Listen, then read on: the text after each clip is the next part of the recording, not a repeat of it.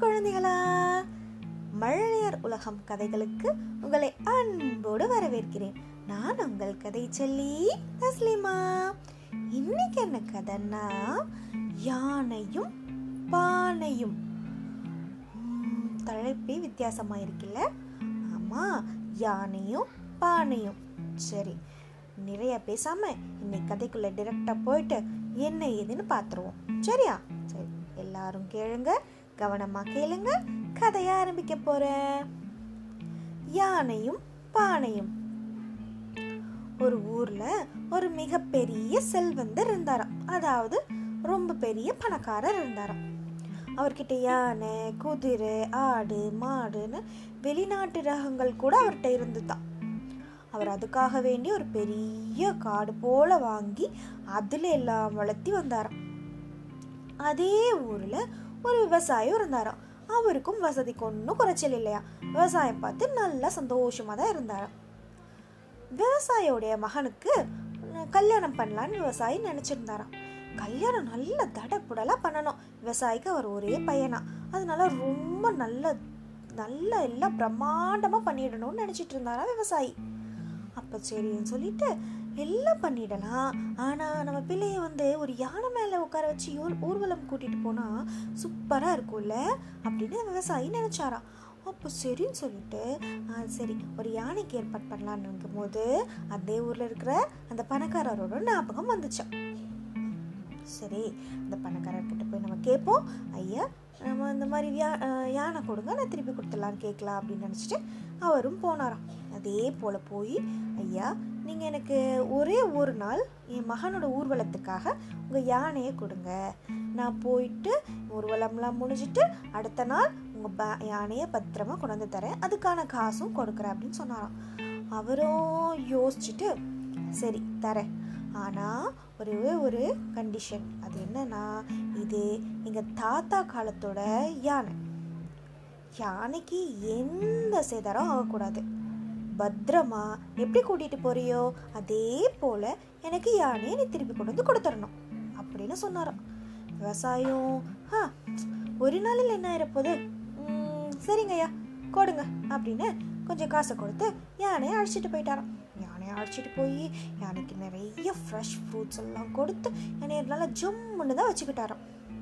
மறுநாள் கல்யாணம் நடந்துச்சான் கல்யாணம் முடிஞ்சிட்டு மாப்பிள்ளைய யானை மேலே வச்சு ஊரெல்லாம் ஊர்களும் கூட்டிகிட்டு போனாங்களாம். எல்லாரும் வாயில கையை வச்சாப்புல ஆச்சரியமா பார்த்தாங்களாம் பாரு விவசாயி எப்படி ஒரு மகனுடைய கல்யாணத்தை மக பிரமாணம் பண்ணி போட்டாரு அப்படின்னு யானையை பார்த்து ஊர் மக்கள் எல்லாம் வியந்து இருந்தாங்களாம் எல்லாம் நல்லபடியா முடிஞ்சு எல்லாம் வீட்டுக்கு வந்து யானையை பின்னாடி கட்டி போட்டுட்டு இவங்கெல்லாம் தூங்க போயிட்டாங்களாம் சரி விவசாயி காலையில் எழுந்து யானைக்கு பழங்கள் எல்லாம் கொண்டு போய் கொடுப்போம். யானையை சாப்பிட வச்சு அந்த அவர்கிட்டயே கொண்டு போய் கொடுத்துடலாம் அப்படின்னு சொல்லிட்டு யானையை வந்து பார்த்தாரா? அங்க பெரிய அதிர்ச்சியாம். என்னண்டா? யானை செத்து கிடந்துச்சான் இதை பார்த்த விவசாயிக்கு கையும் போடல காலும் போடல ஐயோ இப்போ என்ன பண்ணுவேன் கடவுளே?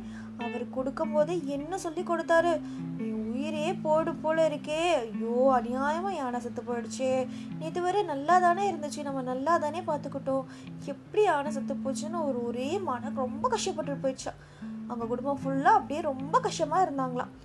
சரி இப்படியே தாமதிச்சிட்டு இருந்தா நேர வேலைக்காகாது. நம்ம அவர்கிட்ட போய் உண்மையை சொல்லி அவருக்கு அந்த யானைக்கு உண்டான பணத்தை கொடுத்துடலாம் அப்படின்னு தீர்மானிச்சுட்டு அவர் வீட்டுக்கு போய் நடந்ததெல்லாம் சொல்கிறாராம் சொல்லி ஐயா மன்னிச்சுக்கோங்க. எனக்கு ரொம்ப வருத்தம். நேற்று அந்த யானை ராஜா கணக்கு நடந்ததை பற்றி எல்லாரும் பிரம்மாண்டமாக இருந்துச்சு.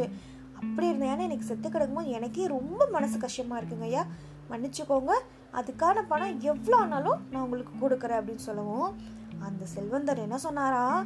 ஆஹாஹாஹா நான் என்ன சொல்லி உனக்கு யானையை கொடுத்தேன்? எங்கள் தாத்தா காலத்து யானை அது மட்டும் அதே போல் பத்திரமா இல்லைன்னா அவ்வளோதான் நீ அப்படின்னு சொன்னனா இல்லையா? அப்படின்னு சொல்லி ரொம்ப சவுண்டு போட்டு சண்டை போட்டாராம். அப்போது இதெல்லாம் இங்கே சரிப்பட்டு வராது. நம்ம பேசினா இங்கே சரிப்பட்டு வராதுன்ட்டு ராமர்கிட்ட இந்த வழக்கு போச்சான் ராமன் எல்லாத்தையும் கூப்பிட்டாரான் கூப்பிட்டு ரெண்டு பக்கம் விசாரிச்சாராம். விவசாயும் அவர் செஞ்ச தப்பு ஒத்துக்கிறேங்க ஐயா. அது மேலே தான் தப்புன்னு நான் ஒத்துக்கிறேன்.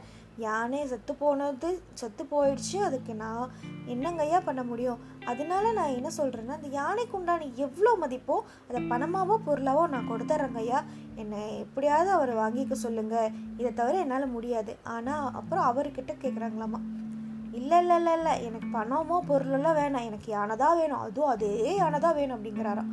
எப்படிங்க? எப்படி வரும்? செத்துப்போன யானை எப்படி வரும்? அப்படின்னு கேட்கும்போது ஆஹாஹா முடியாது முடியாது முடியாது. எனக்கு அதே யானை தான் வேணும். அதே யானை அதே யானை தான் வேணும். என் தாத்தா காலத்து யானை தான் வேணும். எனக்கு எங்கள் தாத்தா காலத்து யானை தான் வேணும்னு ஒத்த காலில் நின்று அட்டம் பிடிக்கிறாராம். ஐயோ, எல்லாரும் கடுப்பாயிட்டாங்களாம். எப்படிங்க செத்து போனது வரும்? நான் வேணா உங்களுக்கு வேற யானை வாங்கி தரேன் அப்படின்னு சொல்லி விவசாயி சொல்கிறாரு ஆஹாஹா எனக்கு அதே யானை எங்கள் தாத்தா காலத்து யானை தான் வேணும் எனக்கு அதே யானை தான் வேணும் அப்படின்னு அவர் சொன்னதையே சொல்லிட்டே இருக்கிறாராம். சரி இந்த வழக்கை நான் நாளைக்கு தீர்ப்பு சொல்கிறேன் அப்படின்னு சொல்லிட்டு எல்லாத்தையும் சொல்லி விட்டுட்டாராம்.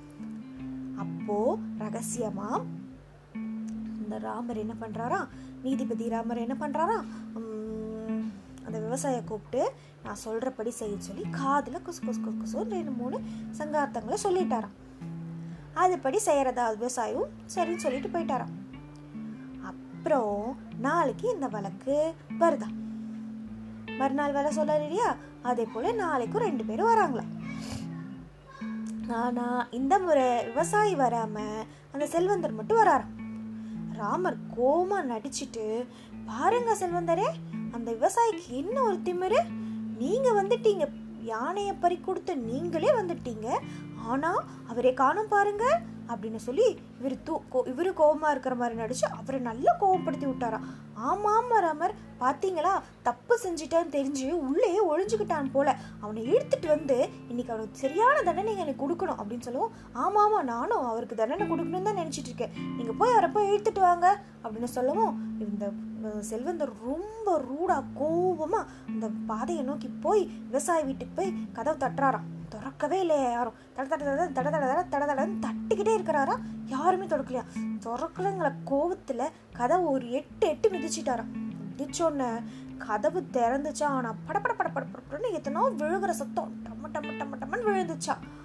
இதை பார்த்து அதிர்ச்சி ஆயிட்டாரா செல்வந்தர்? ஐயோ என்னாச்சு அப்படின்னு பார்த்தா கதவு பின்னாடி நிறைய பானைகள் அடுக்கி விட்ட பானை அடுக்கி மண் பானை இருக்கு இல்லையா? மண் பானையை அடுக்கி வச்சுருந்தாங்களாம். அதெல்லாம் படப்படப்படான்னு விழுந்து உடஞ்சி போயிடுச்சா விவசாயி ஐயோ ஐயோ ஐயோ ஐயோ ஐயோ என் பானையை உடைச்சிட்டா என் பானையை உடைச்சிட்டான் அப்படின்னு சொல்லி கத்துனாராம். அந்த செல்வந்தர் சொன்னாரா யார் உன்னை கதவு பின்னாடி பானையை வைக்க சொன்னா? அப்படின்றப்போ நீங்க எதுக்கு என் என் வீடு என் கதவு நான் எங்க வேணா வைப்பேன். நீங்க எதுக்கு வந்து என் கதவை உதச்சிங்க? அப்படின்னா நீ ரொம்ப நேரம் தட்டி நான் திறக்கல. நான் வருவேன்ல. வரக்குள்ள உங்களுக்கு என்ன அவசரம்? அதுக்குள்ளே எதுக்கு என் கதவை உடைச்சிங்க? என் பானைகளை உடைச்சிங்க? அதெல்லாம் தெரியாது. எனக்கு பானை வேணும் அப்படின்னு சொல்லுவோம். சரி சரி இந்தா பானைக்கு உண்டான காசு அப்படிம்போம் ஆ இதெல்லாம் ஆகாது சாமி. நீங்கள் என் பானையை கொடுங்க அப்படின்னா சரி சரி நான் போய் பானையை வாங்கிட்டு வந்து தரேன் எவ்வளோ பானை உடஞ்சிருக்குன்னு நீ சொல்ல அப்படின்னா அதெல்லாம் கதைக்காகாது. நீங்கள் எந்த பானையை உடைச்சிங்களோ அதே பானை தான் எனக்கும் வேணும் அப்படின்னு சொன்னாரா. என்ன நீ மடத்தனமாக பேசிட்டு இருக்க? உடஞ்சு போன பானை எப்படியா வரும் அப்படின்னா ஓ இப்படியா? இந்த கதைக்கு வரீங்களா? எனக்கு இதே பானை தான் வேணும். இதே பானை இதே பானை இதே பானை தான் வேணும். இது எங்கள் முன்னோர்களுடைய பானை. அப்போ இருந்து நாங்கள் பாதுகாத்துட்டு வரோம். அந்த பானையை போட்டு நீ உடைச்சிருக்க உன்னை சும்மா விடுவேனா? வா ராமர் கிட்ட போகலாம் அப்படின்னு விவசாயி இவரை பிடிச்சி தர தரன்னு இழுத்துட்டு போறாராம். இவரும் என்னடா பண்ணுறதுன்னு அவர் பின்னாடியே போறாராம். வழக்கு குடிச்சான். அதே சபையில் ரெண்டு பேரும் நின்னாங்களாம். பாருங்க என் பானையை உடைச்சு போட்டாரு. அது எங்க முன்னோர்கள் காலத்துடைய பானை. அது எப்படி அவர் உடைக்கலாம்? கொஞ்சம் கூட பொறுப்பு இல்லாம நான் தட்டு நாவே வந்து கதவை திறந்திருந்தா மெதுவா திறந்து விட்டு அவரை உள்ள அழைச்சிருப்பேன். இவர் எதுக்கு என் பானையை உடைச்சாரு? கதவை தட்டி திறக்காம எட்டி உதச்சி என் பானையை உடைச்சிட்டாரு அப்படின்னு சொல்லவும் சரி இப்போ என்ன பண்ணலாம்? ஆ, எனக்கு காசு கொடுத்துற சொல்ல காசை கொடுத்துற சொல்லவா? இல்லை வேற பானை வாங்கி கொடுக்க சொல்லவா? ஆஹாஹா, அது என் முன்னோர் காலத்தோட பானை. எனக்கு அதே பானை தான் வேணும் அப்படின்னு சொல்லவும் அப்போ விவசாயியும் சொல்லரும். ராமர் வந்து சரி அந்த பானையை கொடுத்துருங்க. என்ன ராமர்? நீங்களும் இப்படி புரியாமல் பேசுகிறீங்க அதான் உடைஞ்சு போச்சே. அப்படின்போ ஆ புரியறதா? இப்போ புரியுதா? செத்துப்போன யானை எப்படி உயிரோட வரும்? அதே போல தான் உடஞ்சி போன பானையும் வராது அப்படின்னு சொல்லவும் அந்த செல்வந்தருக்கு தான் சொன்னது தப்புன்னு புத்தியில் உரைச்சிச்சான். ஓகே இப்போ என்ன தீர்ப்பு சொல்லலாம்? சரிங்க என்ன தீர்ப்பு சொன்னாலும் நாங்கள் அது கட்டுப்படுறோம் சொல்லி ரெண்டு பேரும் ஒத்துக்கிட்டாங்களாம்.